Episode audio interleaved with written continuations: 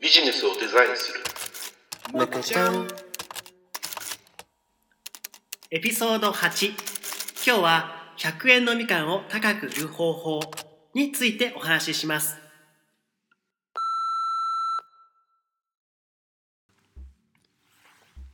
はい皆さんおはこんばんちはムク田中ですゴルフ最近始めました小野ですお始めたんですよね練習場に行ってますけどなかなかうまくいきいきませんね、好きなグラブは何番ですかえー、7番まあベタベタなところでそうですね はい、じゃあ今日はあのタイトルにもありました通り今日は100円のみかんを高く売る方法 はいについてちょっとね話をしていきたいんですけど田中さんってはい100円のみかんを高く売る方法って知ってますか、いやもうそれはもう商売から知ってないとねえ恥ずかいしいですよね、例えばどんなことしたら儲かると思いますかうんまあ例えば分かりやすいところだとあのどこどこさんみたいな売り方あはいそうですよね100円じゃなくて300円有名なね愛ところあ媛りますよね産のとか、あいいですね、はい最高ですねあとは例えば限定品みたいな、はいはいはい限定何百個とかねうん冬季限定とかね冬季限限定のみかんだったんですかまあ冬しか出ないあとはねあの、うん芸能人がおすすめしている商品であったりとかねそうそうそういったものもありますよ ね人気ですよね。そうですよね、はいあとそうですね、分かりやすいところで言うと、皇室御用達あとか。それはすごくね、はいあの何百年の歴史があるそうお店みたいなとかねそうそうそうそういうのありますもようね昔からこのみかんは天皇様に食ってもらっとるんじゃみたい な一玉1000円なんじゃうまいですね芝居がね、はいそういうのもありますねありだと思いますあとはまあ品種改良して新しいね、うんみかんとかもどんどんね、はいはあいのはい発売されてますんで、うん例えばいちご味のみかんなんだったらね面あ白い面白いと思います それはもうみかんじゃないんじゃないです かね見た目はみかんなのみかんでで食べたらただいいちちごごみたいな複雑な顔しそう でもね面白そうですねそうですね品種改良、まあ、甘みを増したとかね、そうですねうん、これまでよりもすごく良くなってるとかはね、いはいはいはいまあ、それは数字で表さないとちょっと分かんないかもしれないですね。あとはまあほら有名な店で言うと例えば千匹屋さんとかはあ、千匹屋さん。ねそこで買いました、はいはいそこはい。で買ったみかんですよ、はいみたいな感じとかねあの実はね地元のはい三条にもですね、はいあの新潟県の三条市にですね、はいあの実は同じような高級なフルーツ専門店みたいあなそんなとこあるんですかのがあるんです。なんてお名前ですおか宝 お宝お宝なんあやばい名前忘れちゃい ましたけどお宝なん食べないやつでもそこは、はいあのまあいわゆる高級なフルーツを売るっていうことでうんくら替えをして、はいまあ、くら替えって言い方悪いですね、はいまあ、商売のやり方を変えて、はいそれであの、まあ、要はギフト用に、はいまあ、非常に好まれてそこで買ってきたものを送られると、あなんか高級品もらったっていうのがすぐ分かるうっん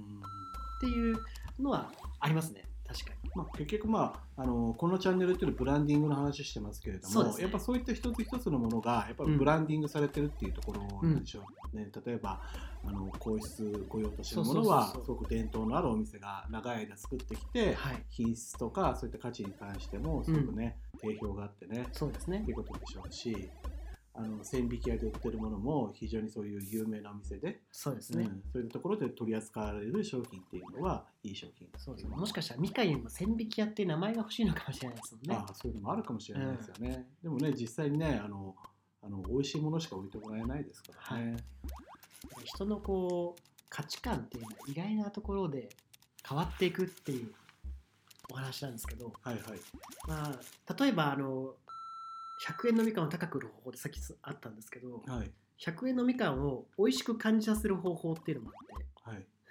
何でしょうかてこれね実際にあった実験で、はい大阪のおばちゃんはいはいに道行くおばちゃんにはいあのみかんをとりあえず食わせるんですよあこあのみかん食べてください、はい何も言わずにはい、はいで感想をもらってまずおばちゃんが「あこのみかん美味しいわね」って終わるんですけど、はいその後一言付け加えるんうんでうす、ん、何をこのみかん一玉2000円もするんですすごい高いですねめちゃくちゃってなってもう一個いいかしらっておばちゃんがもう一個食べた途端にすごく美味しいに変わっち ゃう同じみかんなの値段が価値を上げちゃったわけです、ね、そうですねうんこれが今今の話は逆のパターンなはんいですけど、はい値段によって美味しさが変わった、うん逆に言うと今話を戻してあの本当は100円かもしれないんだけども100円じゃなくて限定とかえーまあ、皇室御用達とか千引き屋さんで売ってるみたいなことをやっていくとあのーなんでしょうねこう100円以上の価値がそうです生まれね。てくる、それが要するにブランディングであり、そうでってことすなんでしょうそうですねそう。です、だから長い歴史があってみたいなところっていうのは、うん、結局まあストーリーがあるかっていうところなのそうかもでしれないですね。商品のストーリーそうですね。背後関係というかうんね、うんうんうん。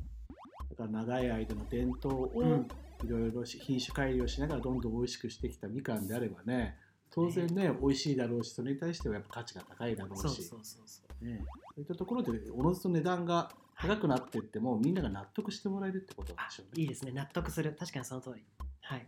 そうなんですよね。やっぱり、あのーそういったところを積み重ねていって、ブランディングっていうところがね、そう成立していく。はいで将来千引き屋さんになろうって話ですよねということは、結局100円のみかんを高く売る方法っていうのは、ストーリーがあるかどうかっていうことなんでしょうね。きちんとストーリーを見せるってことが多分100円以上に売る方法だと思います、それが物の価値が上がるはいということにつながるわけですねも。ちろんですそうすると、今日のテーマ、100円のみかんを高く売る方法っていうところが、うまい具合に完成する完成するわけですということですね。はい。わかりました。はいわかりま したあ皆さんもぜひあの自分の商品のねストーリーをちょっと考えてみてください、そうですね。これでね、どんなものにでも展開できますからね。はいだからストーリーをとにかく大事にする自分の商品の中にどういったストーリーがあるかっていうことを探り出す、探りですよねそういうとこはいじゃあ今日はこの辺でそうですねはいはいわかりましたありがとうございました教えて小野さんはい、はいということではい、あの教えて小野さんのコーナージングル入りましたあ今日は何を教えてほしいんだい小野先生あのペルソナについて教えてほしいんですけど もあペルソナですねペルソナ例えばあの前回の時にあのターゲティングっておはい話ししたと思うんですけれども、はいターゲティングってある程度的を絞って、うん例えばあの性別だとかそうですね年代だとか、はいあとどこに住んでるかっていうその地域性であったりだとかいう形で、はいある程度大きなくくりで、はいあの設定をするっていうところがターゲティングになってると思うんですけれども、そうねはい、いったところをもっと細かくしていって、うん、まあ、人格をつけていくっていうのが、人格うんそう人格はいですねあの例えば外見からか感じる印象とかいろいろあると思うんですけどはあはあ例えば、はいは田中さんが、うん都会に住むうん独身の男性、うん30代前半って言ったら、うんどんな感じの印象を受けままあすか独身っていうことははいちょっと見た目がもさっとしてて、うんで、えー仕事ばっかりやってるようなはいはい人ああ、間、はい、眼鏡してそうそんな印象ですね。あの私は例えば、うん都会で30代前半っていうと、はいちょっとあの働いてしばらく経ってるからちょっとお金も持ち始めてああなるほどねおしゃれな店も行きつつ、なるほどなるほどうん、高い高級品もちょっと持ってはい、はみたいい、な感じで全く真逆なねそうなんですよ要はターゲティングっていう形で大雑把にくくっただけだと、うんなかなかあのその人その人でやっても、はいはいあの印象が違ってくるんですよ。ね全然違いますもんねだからペルソナといって、うんうんその人の人格っていうところを設定してあげる、はははは具体的に決めていくってことですかそうですねさっき言ったみたいにそうですそうです例えばそうして例えばもっと細かく言えば週末その人は必ずスポーツジムには朝10時に行ってうんうんとかすごいうんね、自分ご褒美には必ず焼肉を食べに行くとか、なるほどね、うん独身ってことは一人暮らしですもんねそうですねほうほうこれ寂しい時にはちょっとねあの可愛がってる猫をちょっと ね撫でてああげるとか今猫がいる設定になりましたね要するにそういう細かいうんうん人格をいろいろ設定してあげることによってより自分が売りたいなと思ってうんる商品に対してどういうふうな形でアプローチしていくかっていうところをまあ詳細に決められていくんですはいはいはいまあ、どんな人かっていうのを事細かに決めるとやり方が変わっていくみたいな、そうですねはいそうするとそれにまつわってブランディングをどういうふうにしていった方がいいかとか、はいそれにまつわる例えばあの売り方は例いえばどういうふうな感じでセールスプロモーションしていくべきだとうんうんうかんっていうところとかも変わってくるっていうなるほどですねはあはあはあなるほどわかりましたありがとうございますまあ、そういう形であの、うんペルソナっていうところをあの決めてあの商品を売るっていうのはすごく大事だっていうことですね。はいあのよくわかりました今はい、日はペルソナありがとうございますいえとんでもないです。じゃあそうしましたらね、じゃあ今日はこのぐらいで終わりたいと思いますけれども、はい、まあ、いつものようにね、あのチャンネル登録していただければなというふうはにい思い、ますぜけれひどあものポチしていただいてそうですね購読ってとこねうん最近結構ねあの聞いてくれてる人が増えてる増えました。ありがとうございます。本当皆さんのおかげだなっていうふうに思います。はいじゃあそうしましたらね、はいまた今日もあのタイの辺でトルコールしてみたいと思いますけど。それでは、せせーーのの、むくちゃん。